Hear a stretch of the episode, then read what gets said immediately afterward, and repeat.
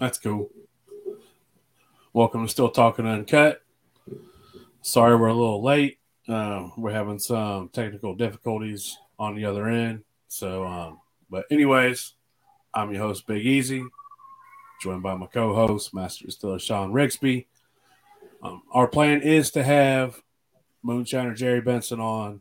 Um, he's having a little technical difficulties at the moment, so we're just gonna we're gonna play it yeah. slow, and, and he'll get in here eventually. So I think his I T is uh, stuck up there in New York or something. I'm not real sure what's going on with that. You'll, you'll have that. Like, I didn't, you know, I didn't think we was gonna find anybody with uh, less technical capabilities than Sean, but it's, it is what it is. So, you know. Anyways, oh man, uh, I can imagine your uh, your messages over here. It's probably cussing you. uh, yeah, yeah, that that's ex- yep. Uh, Tater, that's it's ten oh five. Where you at, bitch? Yeah, I'm getting that too. You know, like where you guys at? Like, oh man, we're just we're waiting. You know, like so. I don't Hopefully. Know. Maybe he'll figure it out. Um, if not, then I guess we'll just roll on and reschedule. Try, try again next week. I don't know, but uh, so how's, how's everybody doing? How's everybody doing? We're waiting on Jerry, Moonshiner Jerry's. He's getting it rolling. He's having an issue with our uh, StreamYard and Google Chrome for some reason.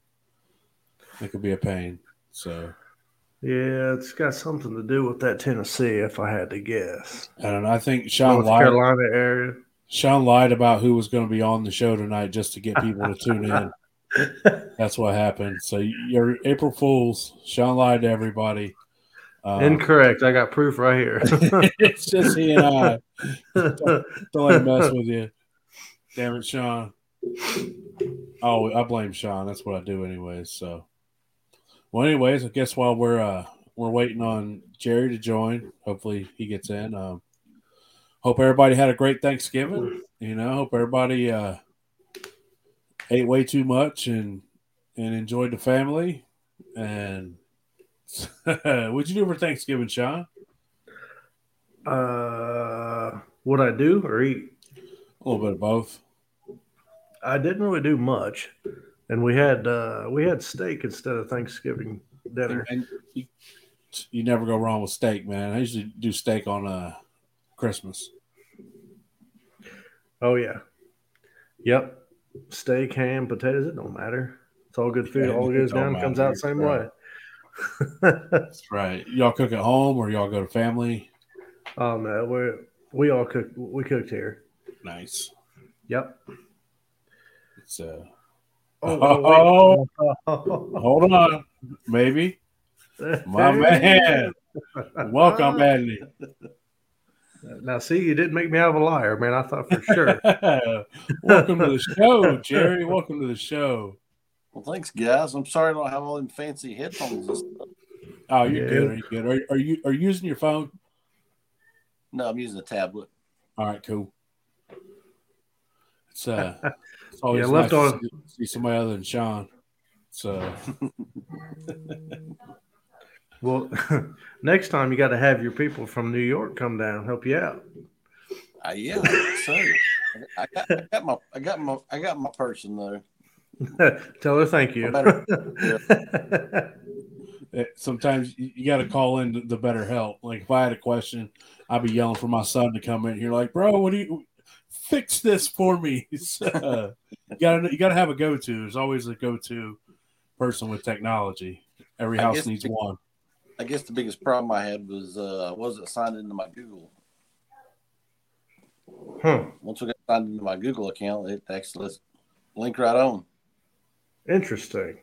Because hmm. I, uh, I remember when I first downloaded this, it said something about it didn't work with. Uh, um. Oh, whatever. It comes with the Apple stuff, Safari. So Safari. I downloaded that. Yeah, Google Chrome. But uh, the hell was I going to say? Anyway, you can go ahead and introduce him. Everybody already yeah. knows. But. We're talking Sean, man. All right. We finally, finally got a, a, a real celebrity on here instead of Sean, pretend celebrity. Get off, get off the show, Sean. Uh, hey, sorry, Hollywood. Hollywood has arrived. uh, let me introduce our guest. Welcome to the show, uh, Moonshiner Jerry from Discovery Channel Moonshiners. It's a master distiller. Uh, honored to have you on here. Pleasure. This is, you know, it took a while, but it's, I guess it's worth the wait. Oh, absolutely. Uh, so we always, uh, we always start off with, what are you drinking on? Um, so are you drinking on anything special over there, Jerry? Or is no. it a Sunday Sunday night, uh, take it easy night, Monday morning comes early? Yeah, it's kind of a Sunday night. Just having a little little Sierra Mist right now. Ginger ale. Ginger ale. Production in the back, gotcha. Yeah. Yeah, but this is uncut, man. Everything that's said stays on here, so say yep. what you mean and mean what you say. We're not going to cut anything out. So, all right, good. If, if, if you don't want to answer something, just say next question. And next we'll question. Go. All right. But we'll, we'll, uh, Sean's got a list over there. I'm just going to play it off the top of my head. Uh, may, no. Maybe maybe Sean will learn a thing or two. Sean so. always learns a thing or two. That's the best part about this shit. So, what are you drinking on, Sean? The best, the best alcohol money can buy. From Tennessee, North Carolina. where, where, where'd you get those at? Where'd you get those at? Uh, North Carolina. Uh, so those were the ones that were in my barn. And how'd you get them? Oh, I brought uh, them to you. You're such a piece of uh, shit. Well, hold on a minute. Bennett, Mister Bennett, brought them up. Yeah, and they sat in my barn for a month until I took them over to him. Well, you know, I drank a few, so there's a lot, of, a few less. So, speaking of Bennett, I'm drinking on some of Bennett's bourbon. So, you know, well, with, you're drinking good tonight, then, aren't you? Yeah, yeah, you know, well, Come we'll, on. we'll we'll reserve that for afterwards. We can't can't give them too many compliments, you know. You gotta just toss them out a little here or there. Oh, yeah. Don't want to get his so, head too big, so. So, Jerry, tell Go ahead. No, I just, I didn't know if there's any way, of, if you could see comments or y'all are seeing the comments or. Yeah, we see the comments. We just, um, we ignore them because it draws away from the show. Okay. I, just um, said I didn't see any comments. But if, if, you, if you see one and you want to respond to it, feel free. Oh, I can't see um, anything, so. I get Get your glasses out. Yeah, if I could only no. find them, I would. Now he's probably in full screen mode. But uh, so yeah, man, just tell us a little bit about uh, if moonshine was in your history, or when did you, you start? Like, yeah, when did you get started? Did you have any family uh, history got, that you fell off of? I got started about uh, say around fifteen years ago. It was kind of one of the things that. Um, I knew there was a lot of heritage in my family for it, but I just didn't really know what it was. And uh, that was kind of the sad thing is, you know, I found out with a lot of other families that there's like this generational jump, like say my dad's generation, along with a lot of other people my age, their parents kind of jumped. It kind of jumped with them because they didn't want to, you know, because their parents kind of hid it from them mm-hmm. just to keep them out of trouble. And then they didn't learn any of it. So, you know, they didn't really get into it to stay out of trouble as well. Um, and then, of course, there's a select few that did get involved with it and has kept it up. You know, basically like, you know, like Tim Smith, you know, he it followed him all the way down through the families, you know. But yeah. Like myself, my, my dad's dad was a big-time bootlegger all over, you know, Hendersonville, South Carolina area. Um, and then my dad's, my mom's dad, he was actually a actual steel hand slash moonshiner himself slash bootlegger, and both my both my grandparents actually done time you know done time for it, um so therefore like I didn't you know my dad didn't really get a lot of it, so therefore it wasn't passed down to me. So I'm just kind of slowly finding out through my family you know what my history was and all that. But uh, but I know it's it's it's in my blood. It's you know one, first time I done it, it was, you know it was that was it. I was hooked. Wasn't no going back then. It only takes once. it only takes. It, it doesn't matter if you know um, you're falling back on heritage that you know about, or if you're just um, some guy who picked it up. Man, it as soon as it gets in that blood, one time, one drop, one drop in your blood is all it takes. And, oh yeah, and, it's like as soon as you, you know, as soon as you put a still together and you put a mash bill together and you fire it up, and that first drop comes out the money spout. You know, it's your your hook, line, and sinker. Then it ain't no going back. You can't. it's it's better than any drug. Oh yeah, it, it, it's, it's something about it just gives you a satisfaction, you know. And, oh, absolutely. Um, so, what was the uh, first thing you ever ran? First size still, first mash. Well, for years I ran a ten gallon pot. That was um, ten gallon pot was my first. My first one. I went from a ten gallon to a five gallon just because I wanted to try, start trying some different things. Um, Keep your costs down. Makes sense. Yeah, because I was actually doing a lot of my a lot of my mash. I was doing five gallon buckets, so therefore it didn't really make a lot of sense to do you know, do a lot of ten gallon pots when I was mashing everything in five gallons, you know, five and seven gallon buckets. So I kind of went backwards to a five gallon, learn you know learn a lot more about it and kind of what I wanted to do, and then I went back up to a ten. I ran a ten for years, and then uh, start, slowly started kind of going up to you know. fifty, one hundred, you know. Kind of about that. I tell you, I always go back if I need something really special or if I'm doing something really special or I want, if I'm looking for that certain taste profile, it's no doubt I always go back to my ten-gallon pot. I feel like that's right. I tell everybody, too, you know, people who don't know what they want, I ask them what, what they're doing, what they want to accomplish, and then I try to help them decide what size they want. And nine times out of ten, people always, you know, end up going back to that ten-gallon pot. You know, Hell yeah. Great great to experiment on. And, and you know, small batch. There's a reason why you go into a store and small batch mm-hmm. model costs so much more than a large batch. It's just, oh, absolutely. I think this, that small batch is just got a little bit more love to it, a little more care to it. And it's just it's going to be better in the end, you know. Well, for those for those who are you know they want to get into it, but they don't they don't know that they have a lot of time, or they don't really know how to do things you know quite yet, so they don't know how much time they got to dedicate to it. Um, you know, ten gallon. That's one of the good things about it. You know, you can fire up, you can run a good run, and not be pushed, and you can do it in four, you know four four and a half hours. Mm-hmm. And your your mistakes aren't real expensive.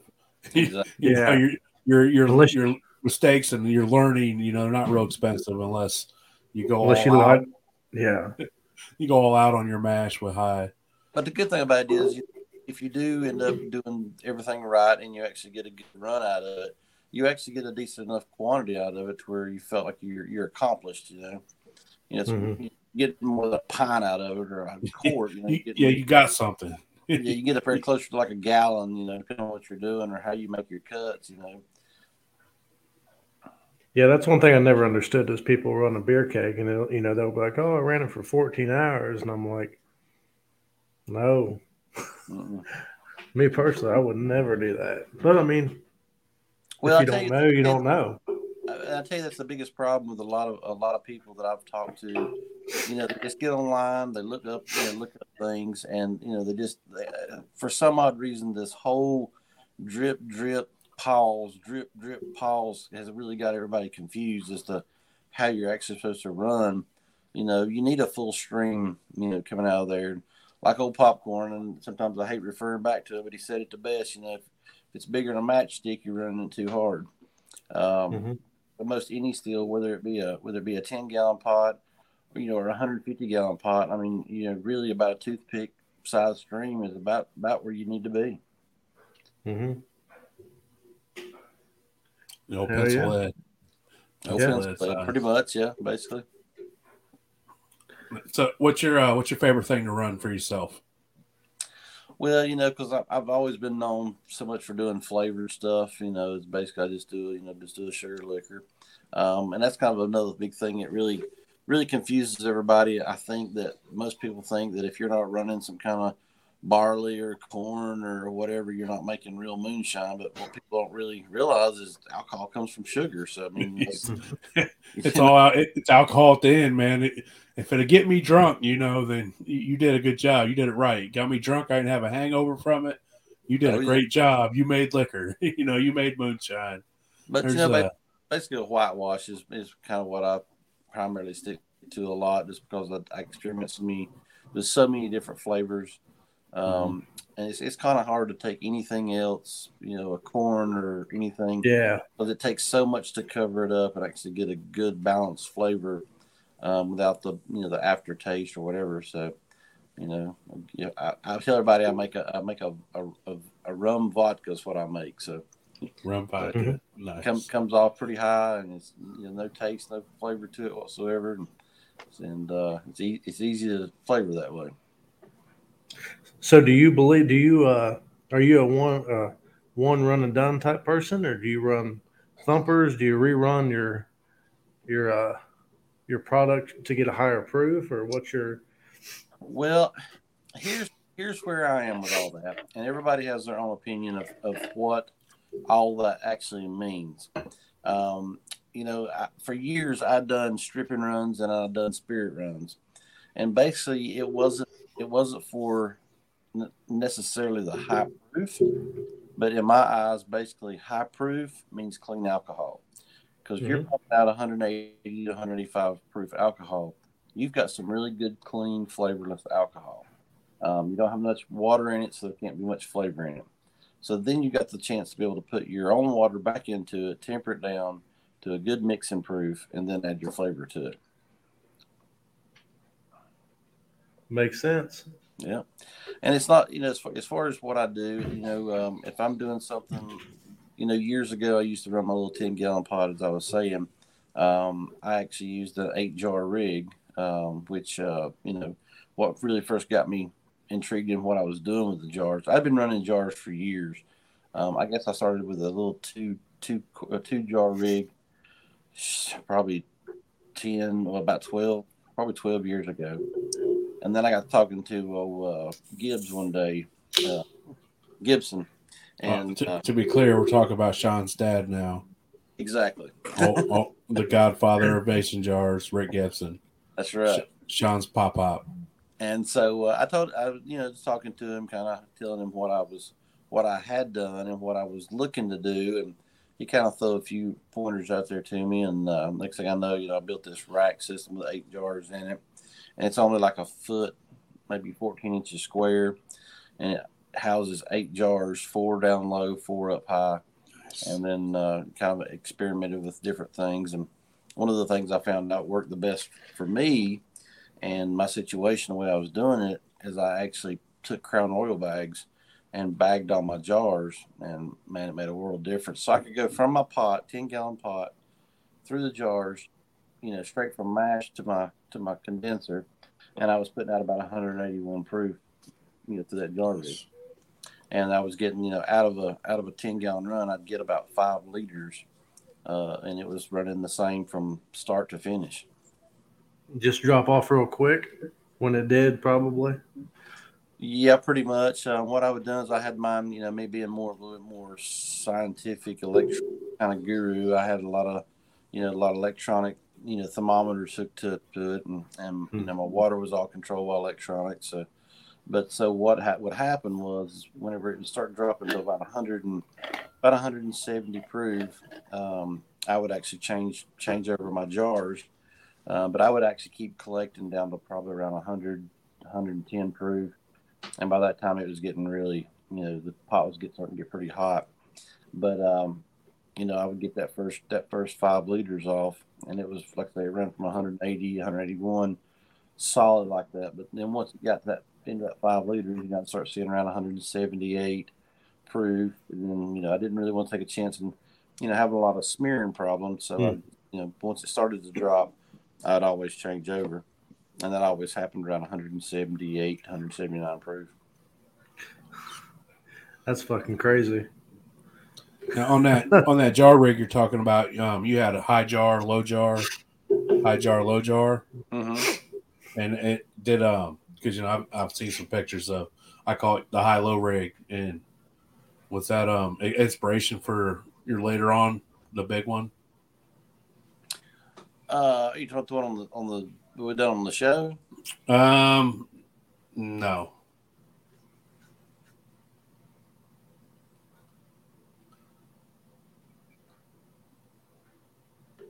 Uh, didn't you? T- was that the one you were So you ran that one on the small one, not the bigger pot? Yeah, that's my little that's my little ten-gallon pot. That okay, okay. Um, okay, I gotcha. Yeah. Uh, do, you, do you like how it worked with the high jar and the low jar? Oh, yeah. Like I say, you know, you could actually watch it sit there and cry. I mean, you know, you knew it was doing its job.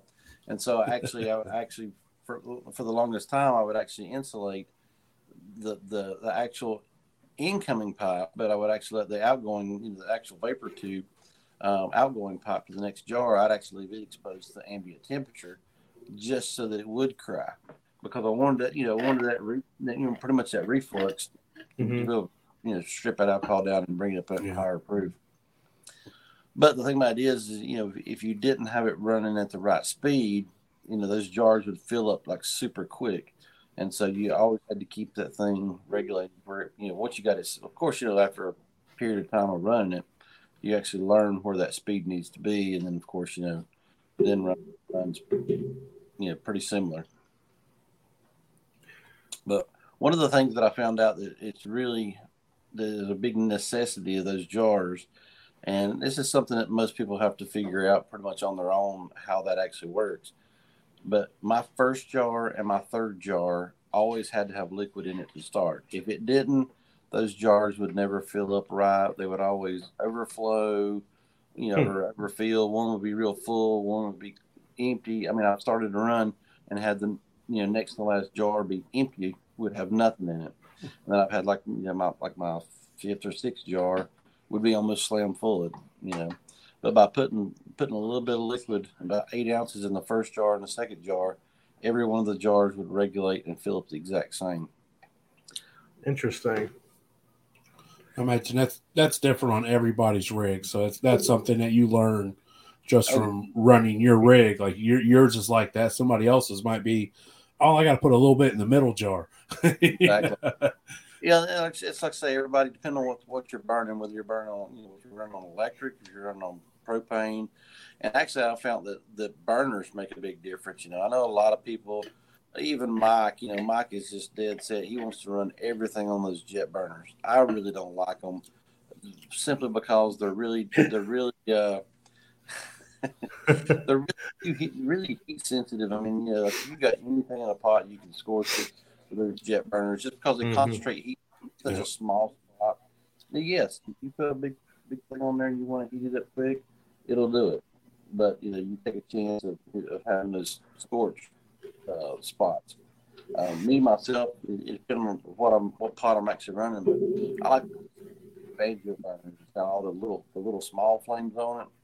Uh, I mean, what I'm talking about, it's basically a cast iron, and it's got a, like, you know, say, and say a twelve or fourteen inch burner, it's probably got fifty, seventy-five little holes in it. Yeah. Um, and the flames don't get much bigger than a cigarette lighter, but they get super hot, and uh, you know, you can control the heat a lot better with them. Yeah, a lot more heat heat distribution. Yeah. Not that one spot just cooking it. Yeah. Oh yeah. And I'm real big so, on that too. So I, I really, I really, I like to really think about all the the scenarios and the and the issues before, you know, beforehand. It's like, you know, I'm doing something.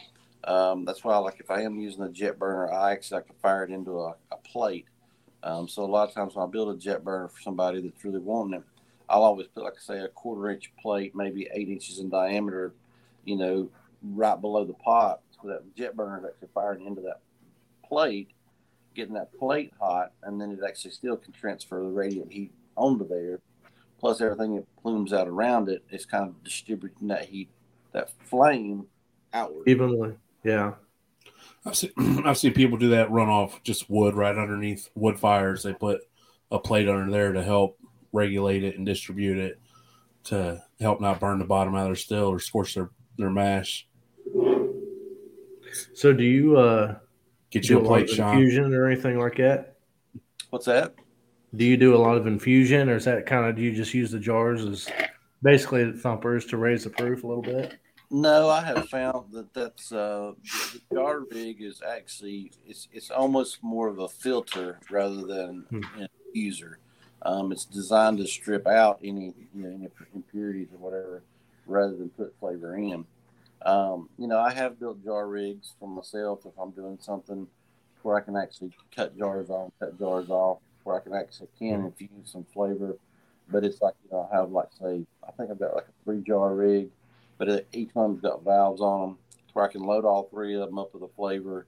I can start running with a crossover pipe. Once it gets to running, I can drop back to one jar, let it run that way for a little while. Because, you know, with anything, just like you put potatoes in a pot and start boiling them, it ain't going to take very long. They're going to break down, and the next thing you know, all that flavor is going to be in the liquid.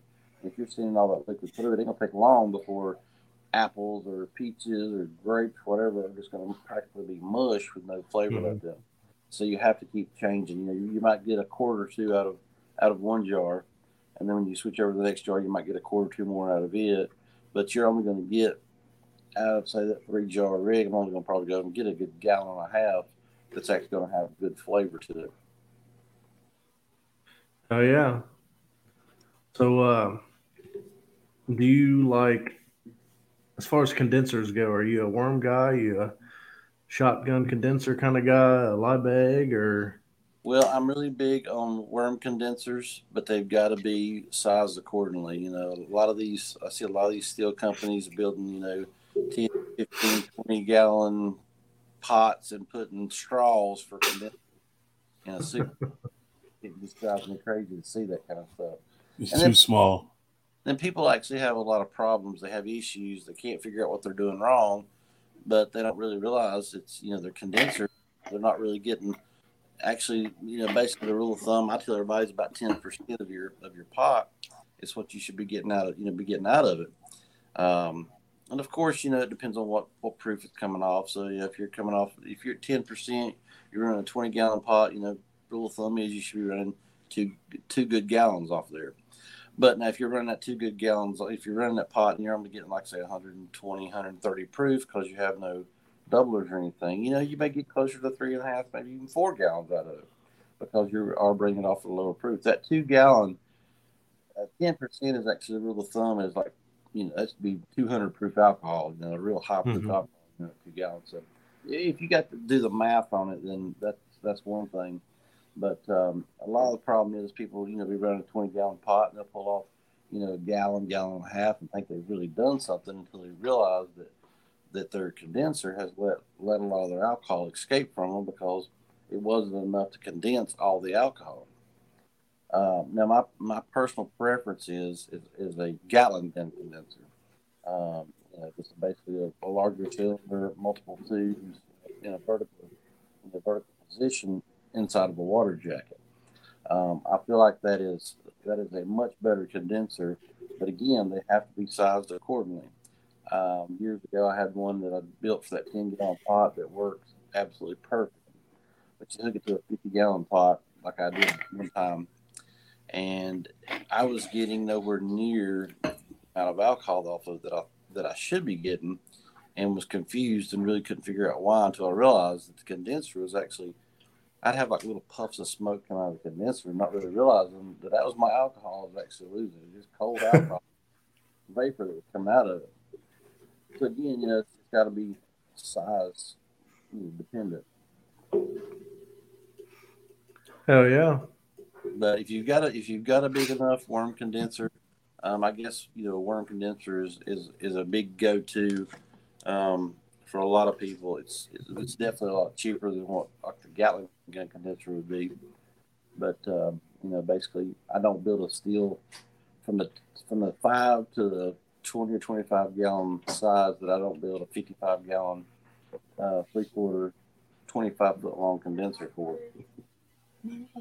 That'd be like putting sixty foot of one and an eighth on a hundred gallon still. That might be a bit much, Sean. You know, I, I, I have to disagree with you. I don't believe that in a condenser such thing is too much. All right, you heard it there. It's all going in. I was if trying to got, give Sean shit. If you've got the way, to, if you've got the way of uh, keeping it cool, then by all means, if you got if you got an inch, one inch pipe and a hundred foot of it, put it in a tank and run nice. a ten gallon pot on it. I guarantee you it'll all condense. You got a water tote, don't you, Sean? Don't you got one of the big water yeah. totes? Had Somewhere one, had, had a big water tote. So uh, while we're talking about building stills, um, when did you build your first still? Oh, uh, well, I mean, back when I first started, I mean, my very first still I built from from scratch. And back then, I didn't know who to talk to, who I could talk to, who I shouldn't talk to. You shouldn't talk know. to nobody. That's what it was. You shouldn't talk to nobody. You Believe shouldn't tell not, nobody. You shouldn't ask not, questions. The, very, the first person I ever talked shop to, believe it or not, was Tim Smith. He was my very first person I really got to talk shop with. Um, and of course, I've been, you know, I've been watching the show for years and uh, kind of following everybody. Well, come to find out, my daughter told me one day that Tim Smith was in town. And I said, we got to find him. And we found him. His thing was from two o'clock, I think two o'clock to four, four thirty, I think. And we got there at exactly four thirty. And he stood there and talked to me till almost six thirty. Just me and him standing there talking shop. And uh, hmm. one, one of the things he told me, and, and it stuck with me for years, and it still does, and I, and I try to pass it along to everybody. He said the most important thing about running liquor is slow and cold. And so, you know, it took me a while to really realize exactly what he meant, you know, meant by that. And uh, once, you know, once you really grasp that, that saying, slow and cold, um, it, it, it really makes a difference in what you're doing. If you can't run that, you got to keep that pot running at a slower pace. You can't, you can't push it too hard because there's a lot of things that happen. You know, you, you if you get the pot too hot, you try to put it under too much pressure. Of course, you know you're you're stressing the you're stressing the run really hard, and if you're not keeping that condenser super super cool, then you know you're losing alcohol. So, slow and cold is is the, is the biggest secret there is to it. Interesting. So was he? So are you from North Carolina? Mm-hmm. Or okay, yeah, I'm actually now, from the, the Hendersonville, Asheville area, where I was born and raised. And then I moved over to Maggie Valley about two years ago. Nice. So do you have a a name for your still company, or is it just kind of like by ear? No, it's going to be uh, – we're still trying to get everything worked out and uh, pretty much got everything approved. The mayor and everything else. It's going to be the Maggie, the Maggie Valley Steel Company, home nice. of Moonshiner Jerry. That's what we're going to do. Hey, I don't so, blame you. But to answer your question, the very first pot, you know, I you know that I built was kind of one of them things that I had to, you know, I didn't really know where to get my pieces and parts from, so I'm scavenging, you know, a little piece of copper here, a little piece of copper there, and you know, I just didn't go run buy a full sheet of copper because you know then I really didn't know what the whole thing was. But I had a buddy that was in, you know, he was in roofing, and you know, he had got some copper to do do some kind of special flashing around something. This yeah, it, he's either uh, valleys or step flashing upside. Mm-hmm. And so he had a pretty good little piece left over, and I ended up calling him out of it, and that's kind of what I built my first little pot with. So what? What's the? What was your biggest challenge with that, as far as learning to build the, uh, well, all copper pots? Was it not necessarily the building part, but like as a whole, like. Besides as not far, having somebody to ask and, and, you know. Well, as far as efficiency goes, like how did you know how big to build the arm for, say, a ten-gallon pot? Was that something that you did and you learned as you learned to run it yourself? Or? Well, I honestly, when I first built it, I really didn't. Of course, you know, you know, you always see these, um, you know, these the, the whole cartoons, and you see the pictures, you know, as far as like the shows, different kinds of shows and stuff. You see them in books, and to me, you know, everything's more about symmetrics, and you know, the cap shouldn't look bigger than the pot, and you know, it needs to have mm-hmm. a piece of paper, but it, it needs to be tapered enough where it can slide down the, the collar and be able to have a swedge fit. And uh, you know, so pretty much the very first one I ever done, it was kind of more just, you know, kind of a by eye thing. And with me being a fabricator, you know, I've been a fabricator pretty much all my life. You know, when I was twenty, about twenty-one, two years old, um, I went and got my, my welding my welding degree, and I learned all the processes. You know, the the TIG, the MIG, the stick, the acetylene welding. I learned all those processes. So so building something like that wasn't a big deal. The soldering was, you know, that was a piece of cake. You know, the very first one I ever done, I actually silver soldered the pot together. And that was a bit of a challenge because, you know, silver solder has to get so much hotter than regular tin solder. So keep from burning up the copper and, you know, making a mess of everything. That was a big challenge. But But, uh, you know, over through the years, you know, you just kind of learn different ways and, and different things you want to do and, and uh, you know, what works a little bit better. Now, me, I am a very big tapered arm guy. I will not use a piece of pipe. I just I don't like it. Um, I think it looks kind of gaudy. It, there is no strength to it. So I'm a very big tapered arm person. And one of the things I really theoretically think about all the time tapered arm is anything that condenses in that arm, such as your water thing, I want it to go back to the pot.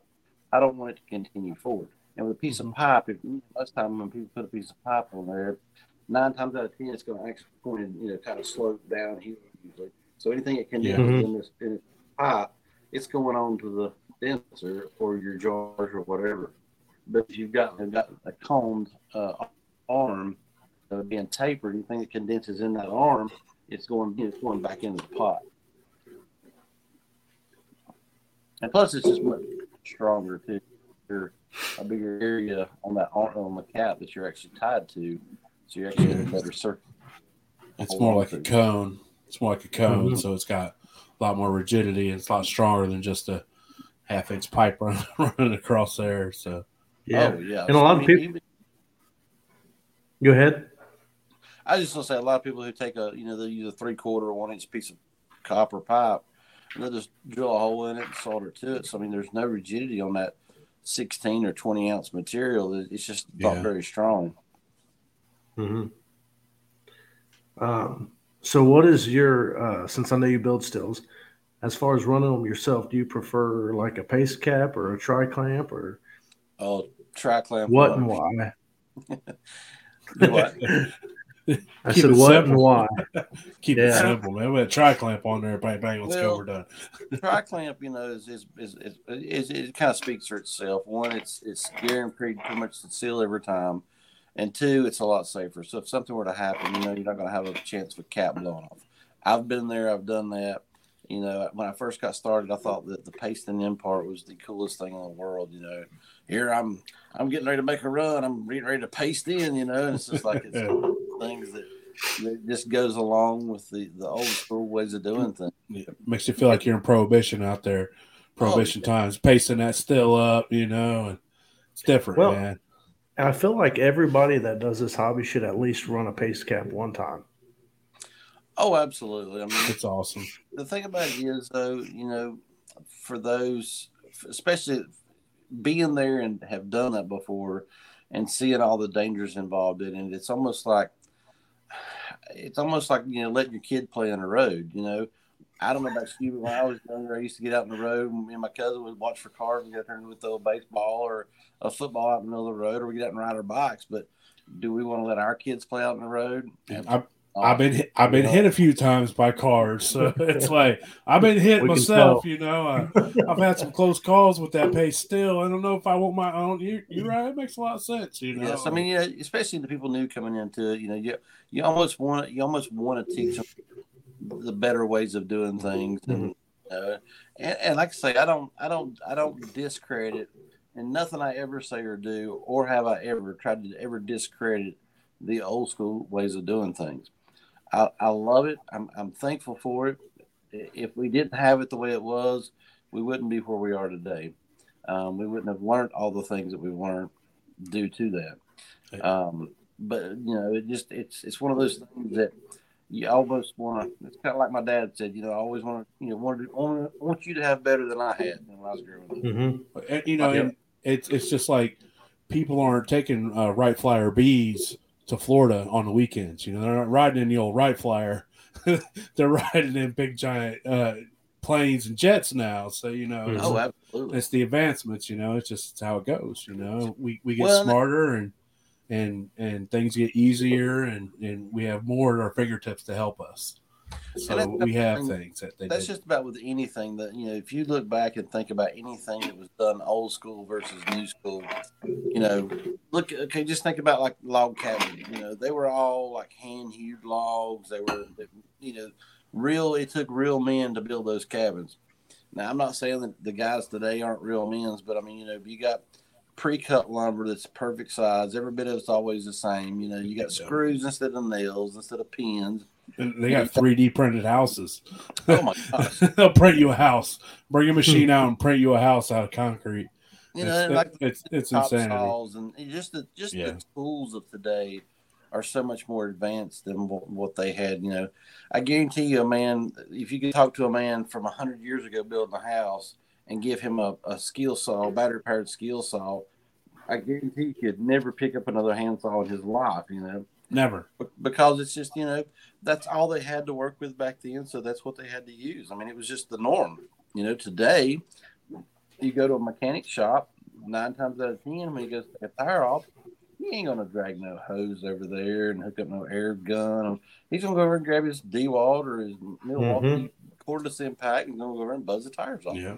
I, I could ride a bicycle to work every day, but there ain't no way in hell I'm riding a bicycle to work every day. Exactly. You know? There's a reason why I got some horsepower, you know.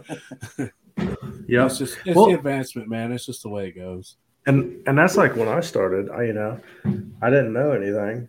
I still don't know anything. I was going to say, what you say anything. Nothing's but, changed. Uh, well, my thought process was if I'm going to do something that everybody says is dangerous to begin with, why would I not buy something that I can clamp it together? Mm-hmm.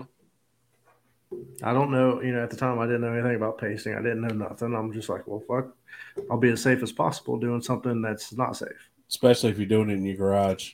You know, like oh, I gotta, li- I gotta live here at the end of the day. Exactly. Gotta be able to go to bed, right? And that's the thing too. You know, it's like I'm building a lot of a lot of smaller steels, but now that I'm going, I'm doing a lot more of the elect- electrical stuff. You know, to me, that's just hands down the smartest way of even doing it. You know, because no, no flash economically, it's it works out to where it's actually better uh, in the long run. You know, you don't have to buy the gas, you don't have to smell all that, you don't have to. Uh, Uh, you know, you don't just don't have to worry about all the dangers of what gas provides, whether you're doing it in your basement and your, or your barn out back or whatever, you know, especially with the way the electronic P I D controls and stuff are now, you can actually set it before you go to work. When you come home, you know, it's within fifteen, twenty minutes of actually starting to run. Yeah. And you just crank up the crank up the juice a little bit, and, and then you're you're off to the races. You know, you, it gives you more time to spend with the family. Like I know, like mm-hmm. with myself, you know, I I know, you know, I can look back and I took a lot of time away from the family, sitting out in the building, you know, for hours and hours and hours, waiting on stuff to heat up. But, you know, and it, um, one of the things that I, I can't say that I, I regret it, but I do, you know, as far as that aspect of it. Now, knowing what I know now, as far as, the, you know, having the the electronic controlled stuff that, that we can just turn on and kind of like your hot water heater in your house, you kind of set it and forget it. And it's there and ready to use when you are. You know, showtime so, rotisserie. Do yep. you think that uh, it scorches any compared to like some people? You'll say it's you know every time they taste something that's been ran on electric that they taste scorch. Well, here's here's my problem. I've had a lot of people use gas. I've had a lot of people use electric. Um, you had one guy that done it on wood. Um, and it seems like nowadays, anytime you're actually having an issue with scorching, probably I'd say seven out of ten times, it's going to be because people are filling the steels up at nighttime. No matter when everything's settled. No matter how well they strain it, there's always going to be sediment in it. And if you let that stuff settle overnight, of course, if you're running an electric element, there's going to be a little bit settle on that element that, that's going to ha- it's going to definitely scorch as soon as you plug that thing up. Mm-hmm. Uh, kind of my, my key to that whole thing is that if I do pump over at nighttime, before I fire up the next day, you can bet I'm in there stirring it. I, I you know stir it up real good. I light it and I stir it again. You know I'll stir it for you know, five or ten minutes to get everything kind of moving while it's getting hot.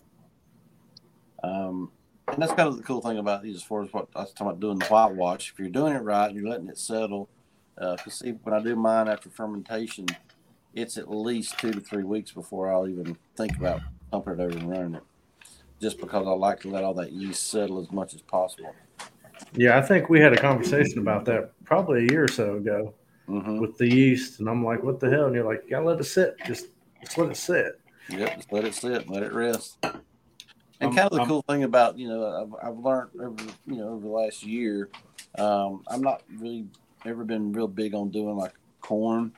Um, but I have learned that doing off the grain corn is so much more efficient, and I like it as far as the flavor is so much better. Off the grain? Off the grain, absolutely. Really? Absolutely. Huh. And the thing about it is, you know, people talk about it all the time as far as like, oh, you know, I like to leave my corn in, you know, my corn in the in the mash just so that it can actually give me more flavor and I get more out of it. And, you know, of course, the sour mash is kind of a whole different ball game. Mm-hmm.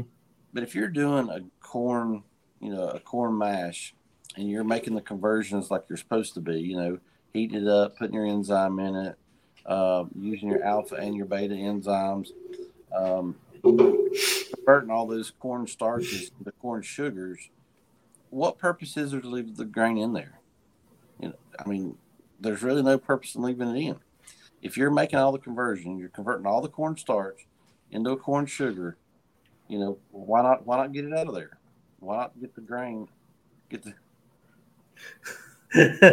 why not get the grain out of the mash, you know, and let it actually have time to do its thing? Makes sense. You probably just flashed him if I had to bet. Yep. She's telling me you've been on long enough. It's time to get off. Them two Ohio boys. But no, seriously though, as, as far as off the grain, I feel like that, you know, making that conversions, getting all that cornstarch converted to corn sugars, and then letting the sugar, the corn sugar, actually ferment off like it's supposed to. One of the biggest things, and I know both of you have probably ran corn, have you not? Mm-hmm. Okay, so when you make a corn mash and after fermentation, what's the very first thing that you do?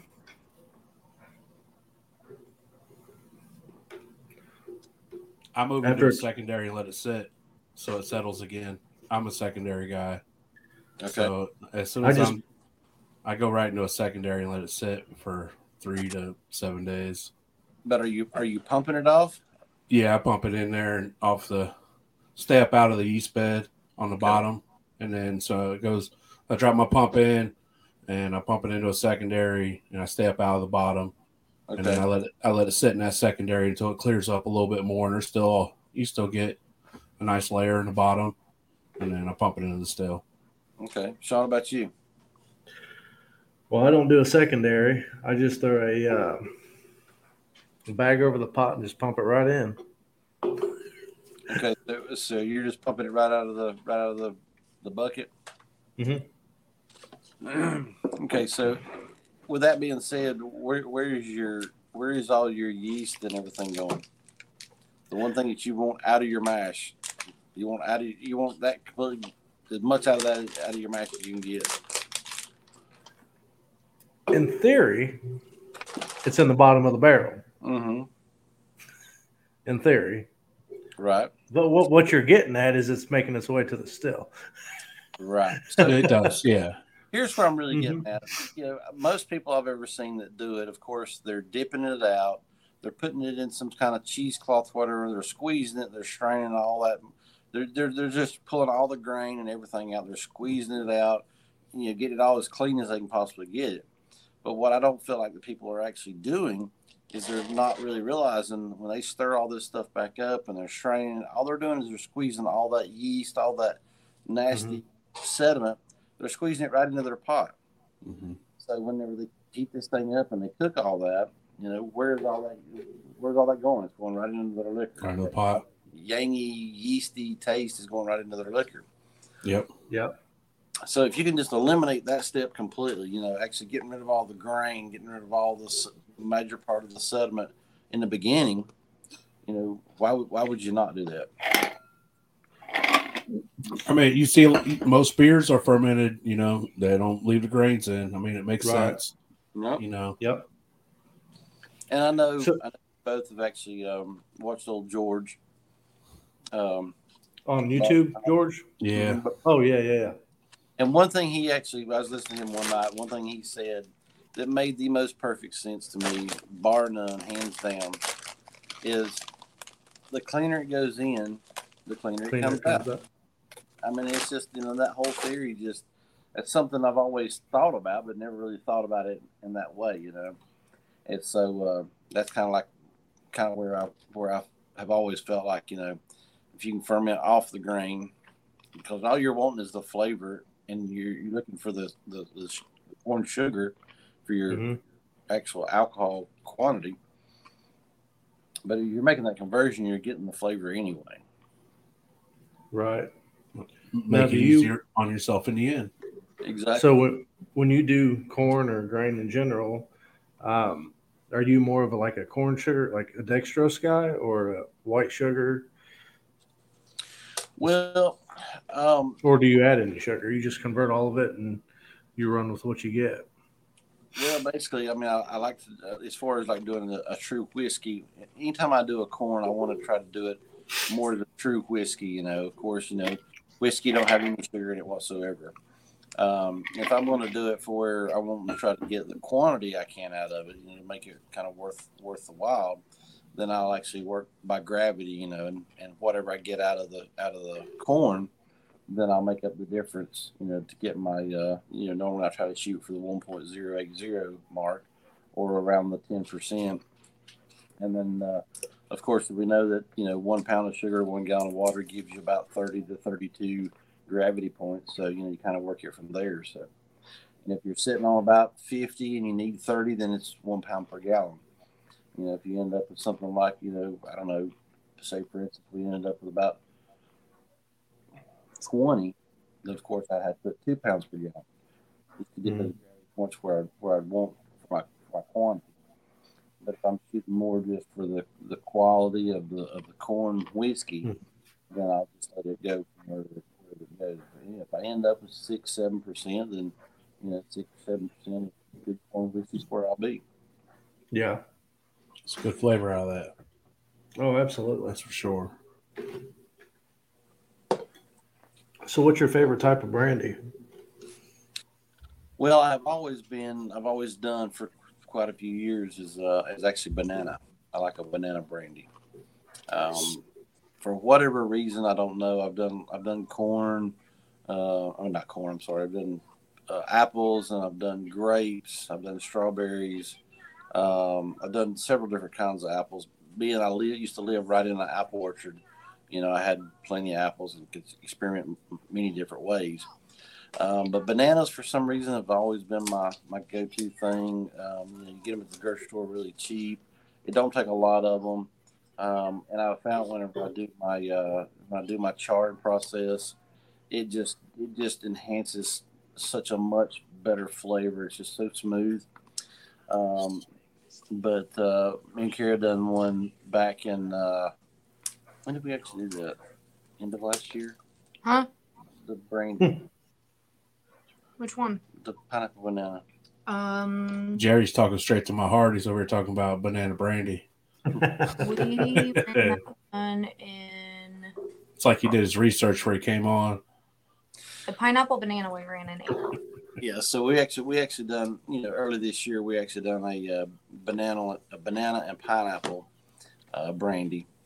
Um, I'd actually had some pineapples left over on something we done for the show last year, and uh, they had bought a bunch of pineapples, and of course we had probably six or eight pineapples, and they were just the sugar content, you know, using the uh, um, I think it was the fractometer. I think it was about nineteen percent no, sugar. No, that one of them we had was almost twenty-five. Yeah, so the, the, the pineapple was really, really sweet. Nice. So I told her, I said, let's just chop these things up. Let's just do a, you know, ba- banana pineapple. And it turned out really, really good. And we done about a about an eight-week char on it. And um, well, the whole process usually takes me about eight weeks. Um, the actual char, um, about six weeks. And then I use a two-week process of racking to, like, filter. Um, I'm not real big on trying to filter my brandies through, uh, you know, through a, like cheesecloth or coffee or something like that. Um, I like to actually let it, you know, let gravity, you know, let nature take its course, you know, just let it set the jars, let everything settle, pull off the top into another carboy, let it settle, pull off the top again. And that process takes about two weeks. So overall, it's about an eight-week process. And um, it's it's it's really so smooth. I mean, we've had people tell us that like Maker's Mark and Crown Royal stuff like that don't even it don't even hold a candle to it. Well, see, that's just it. You know, all them big companies, man. It's uh, the love and the spirit ain't there. That's right. You know? you get to the small batch again, like we were talking about earlier, you know, that's where that's where it's at. And I think the we done what eight gallons, six or eight gallons on our last our last go around that we actually charred. And uh, I mean, you can you can taste every bit of the every bit of the love that's put into it. Hell yeah, that's what makes it the best, man. It's that love, you know. Absolutely, a little bit of love. And all the all the time you put in perfecting it and getting it right and messing up over the years, all that makes a big difference, man. That's the tears. Oh, that's the tears part. And, most, and that's what I that's what I tell a lot of people. You know, people ask me, you know, like, what's in this? I say about usually about ten to fifteen years. Yeah, like, what's in that? A lot of me is in that. It's got a lot of me in it, and so enjoy it. Cause... yeah, that's the thing. You know, it's like you know, a lot of people, um, a lot of people who've been in this for quite some time. They can tell you a lot of things they've done wrong and a lot of things they don't remember how they done. Um, that was one of my big things, too. And one of the things that I, I try to always recommend to people, especially new people getting into this. So anybody that's watching this, please take this to, to the fullest advantage. But as you're getting started into this, in, in, into this hobby or tradition, whatever you want to call it, as you start out, take the time to write things down. I don't care what it is. When I first started, I actually would write down the date, you know, the date, of course, the time of year it was, what the temperature was, whether it was hot, whether it was rainy. Uh, I mean, I, I would do write down all those kind of memos just for the fact that if I done it different one day versus the next. So, like, today it was raining. You know, the next time I done it, it was sunshining. And the one that was sunshining, it turned out better than I done to do it when it's hot, you know. Um So a lot of those things, I mean, you know, most people don't have to go that technical with it, but just write stuff down. Good, bad, different, whether it turns out good, but it turns out bad. Write it all down. You know, write it down that you made this, you tried this, it didn't work, you didn't get nothing out of it, or you got very little out of it. Write it down. That way you know what I'm doing. And you make a little slight modification down. You write that modification down. So that you can see the difference in what happens. I mean, that's really the best way that I know that people can really learn, you know, themselves and understand what's going on. I mean, I can yeah. give you a recipe and tell you tell you how to do it, but whether you actually you know, do it exactly the same way that I do it and follow that process is going to be one thing. And even if you did, it may not work best for you. But mm-hmm. uh, keeping a good memo of everything I have found over the years has been just a lifesaver for me. And, you know, because there's things that I've done that I've really messed up really bad on it. And had I not wrote that down for the next time, I wouldn't know what I've done wrong. Yeah, the, yep. the smallest change makes the biggest difference, you know. And it really does. Whether yep. it be well, water, whether it be your, your, your gas setting or, you know, your fire or whatever, it all makes a big difference. I mean, it's, it's, oh, like, yeah. it's like making fudge, man. The humidity, the barometric pressure, everything makes such a difference. And it's never going to come out the same twice. Like, no matter how many times you run that still, it's never going to be the same twice. It's mm-hmm. always something a little different. And I tell you a good example of that is, is my mom and dad used to make this. Um, and I can't remember exactly what they call it. Some people might know exactly what I'm talking about.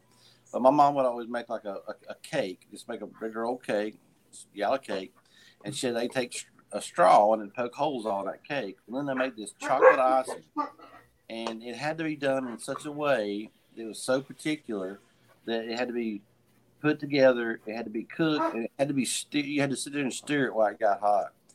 If you stopped stirring that thing for one minute, that chocolate icing would not turn out right whatsoever. It's almost like making fudge. Yeah, but it was like they would stir it and stir it. My I, I've heard my dad sit there and just complain. Drop back, have to stir that chocolate long. But, you know, like he, he would, one time he actually stopped, you know, didn't stir it quite as much. And the buzzer went off on the cake and it never hardened. It never got hard. It actually just stayed a liquefied chocolate syrup pretty much on this cake. Uh, but had he stirred it, kept stirring it like he's supposed to, he would have actually got on the cake and it actually hardened up like a, like almost like a fudge on the cake. But, nice. Now, now I want some fudge cake, man. Thanks, Jerry. don't take don't take much to push me over the edge. Hell no. Uh, uh, what what kind of yeast do you use, if you don't mind sharing? Well, uh, believe it or not, basically what I use is a turbo yeast. I've always I've always used the turbo yeast. I've always, you know, it's always worked great for me. One of the things that I've had most comp- most people complain about is turbo yeast, and it's like one mm-hmm. of the, I think Sean even there years ago used to that, cuss, cuss turbo yeast all the yeah. time, uh, and still may. I don't know, but um, one of the things that I tell people that, that really makes a difference with, with turbo yeast is you have got to let it settle. You know, there's the dimon- dimonium phosphate uh, that's in it. Uh, there's several ingredients that's in it. Um, There's yeast nutrient and all that stuff that's in there. You have got to let, once that's worked off, most people, of course, most people, especially getting into it, um, they just want to get the yeast or get the yeast pitched, let it ferment, and then they're ready to run it, you know. Yeah. Um, which is mm-hmm. the, the biggest mistake I find with a lot of people coming into this, into this hobby. A lot. Um, is people just get, they don't have any patience for it. Yeah. Yeah, when they, people think like, all right, well, it says everybody says my mash should be done in five to ten days, and it's yeah. like, look, man, your mash is done when it's settled and it's clear and it's ready to go. It, it, if it takes a month, it takes a month. You know, like you put your waiting britches on, and it says it's done, it's done. yeah, uh, like, but usually for me, that's you know, once that once that that bricks meter says it's it's ready and it's done, that's the halfway point for me. That's about when mm-hmm. it's half done. You know. Mm-hmm. Um, then I'll cover it up and let it sit for at least another, you know, week or two. I want to be able to go in there. Um, and also, especially, especially with, well, pretty much with any mash, but especially with a turbo, um, degasification is one thing that I really am really strong about. Um, if you don't degas after fermentation, you know, it could take months and months for that stuff to ever settle. But if you'll transfer it to another barrel, or you'll actually stir it up real good, take you a you know a paddle beater and put it on a drill and really beat that stuff up really good. Because what people don't realize is that yeast is actually working; it's it's floating around in there. Of course, everything the yeast is actually putting out carbon dioxide, which is a bubble. You know, so any of that fragmentation that gets hung in a bubble, it's going to be suspended enough to where it's heavy enough it's not going to come to the top. And it's light enough, it's not going to go to the bottom. It's kind of suspended. So if you don't degas, break all them bubbles down to where all that stuff can settle and all your gas can come out, it's never going to clear up. Um, but, you know, ninety-nine percent of the time, I'll, you know, about three days after it's it says it's done, I'll get in there with my paddle or my drill, and I'll really hit that, that stuff really good. And then usually within five to, you know, five to ten days, it's clear as water. And that's when I know it's ready to pump over and run. That's it's kind of what I achieved by, by pumping into a secondary. Mm-hmm. Pump off the top above that yeast bed, about an inch or two above it, yep. Stop, and then let it sit in there for about a week and let it settle again. And so that's a good tip, man. That's like perfect. You said, you know, I I was one of them people. I didn't know. I mean, you just don't know. And if you don't know, well, then you just beat the hell out of it. Like, fuck turbo yeast. I mean, you know, if you don't know, you don't know. Right. But uh, I feel like that's uh, definitely a good way of, of doing it. I have actually since do, done it. I was going to say, you just used recently. Turbo yeast. Right? Now, you just used some turbo yeast not, not too long ago, if I remember. So. Yeah. And, uh, yeah, it, same situation. I think it sat for like three or four weeks. And uh, but yeah, good and clear, man. You well, can that's the, definitely one tell of the difference. Things about turbo turbo yeast that uh, I have a lot of questions about is um, people, you know, people ask me is like, you know, you have twenty-four hour turbo yeast, you have forty-eight hour turbo yeast, and basically, people can't really think that they can put a certain amount of yeast in there. It's going to make it work twice as fast. I mean, yeast can only work at one speed. Um. I think with with with what's the twenty-four and the forty-eight, it's it's more about the amount of yeast yeast, ah, yeast nutrient and you know the other uh, like the dim- dimonium phosphate that's in it. And there's one other thing I can't think of off the top of my head um, that basically make up the turbo yeast, uh, but it's basically the yeast yeast nutrient and dimonium phosphate. Um. Makes up the difference. And I, I tell people all the time, don't be afraid to kind of I found what worked good for me. Um, but a lot of people, mm-hmm. you know, a lot of people like the twenty-four by itself. A lot of people like the forty-eight by itself. Some people kind of mix it up a little bit, you know, kind of put a little bit of one versus a little bit of the other. And um, I've actually done experiments throughout the years as to what is what I use. And I've tried doing, you know, like the um, the twenty-four by itself. I've tried doing the forty-eight by itself. I've tried doing a little bit of, of a mix-up of them. And, um, you know, I've kind of found what works for me. I'm actually getting about probably a, an eight to ten percent better yield doing it the way I do it versus just doing one or the other. So don't be afraid, you know, as far as that kind of stuff goes and experimenting, you know. Everybody thinks that you can overpitch. You can overpitch uh, yeast, in my opinion, because if you put too much yeast in there and your and your matchwork's off, um, you're really not um, you're really not doing anything other than just throwing extra tainted flavor in there. And if you mm-hmm. underpitch one, you know, you can underpitch it to a degree. Um, It doesn't really matter. You can put yeast in a in a barrel, and your your mash will work off eventually. It may take it six months to a year to work off, but it will. you know, it will work off.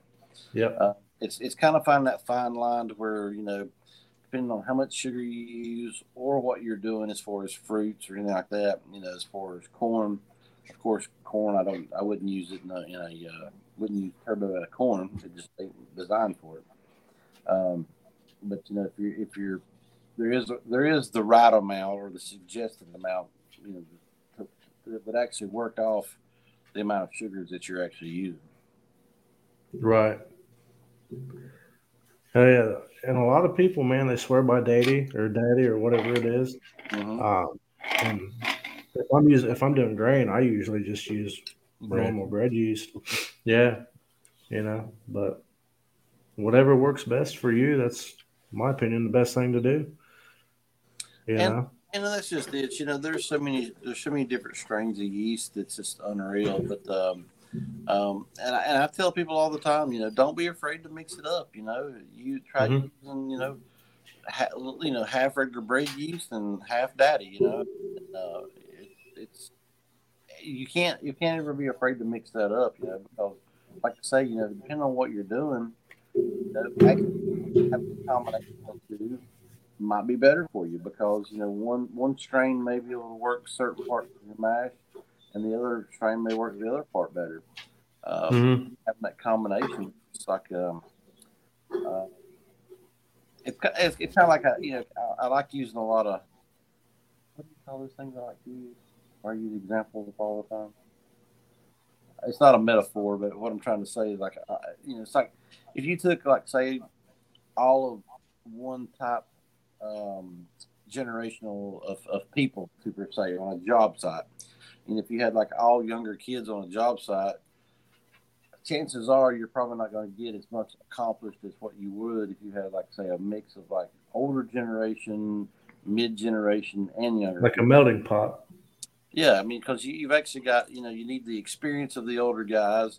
You, you need the, uh, the the the kind of the um, the backs of the younger guys. The backs, of the, guys.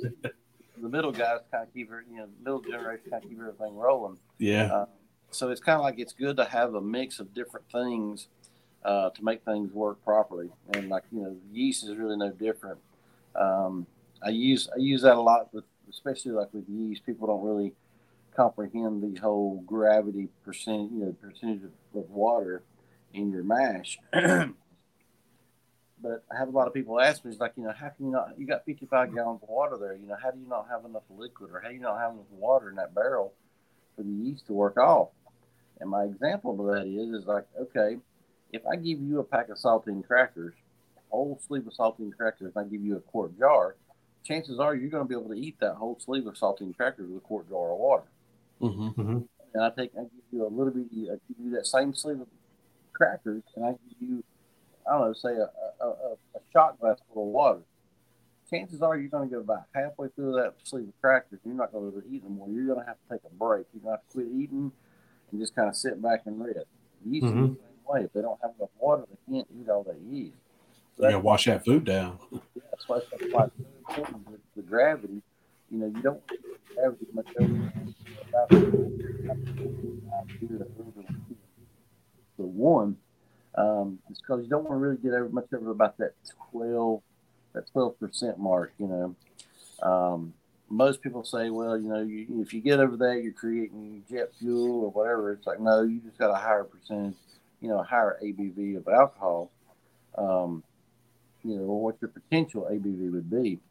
Um, if you shoot around that ten percent mark or that eleven percent mark, that guarantees you that your that your ratio between your your water and your and your yeast are going to be equal enough for the job to be completed. Mm-hmm. Nice.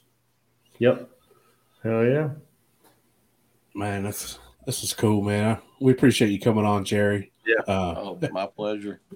We've been on here over an hour. I think. Uh, I think we're coming to the end. I mean, I mean, honestly, I could sit here and listen to you talk all night, man. This is this is a treat for me. Like. This is a treat for me. Uh, hold on, let me uh, let, let me be starstruck for a minute. Yeah, me too. He's Hollywood.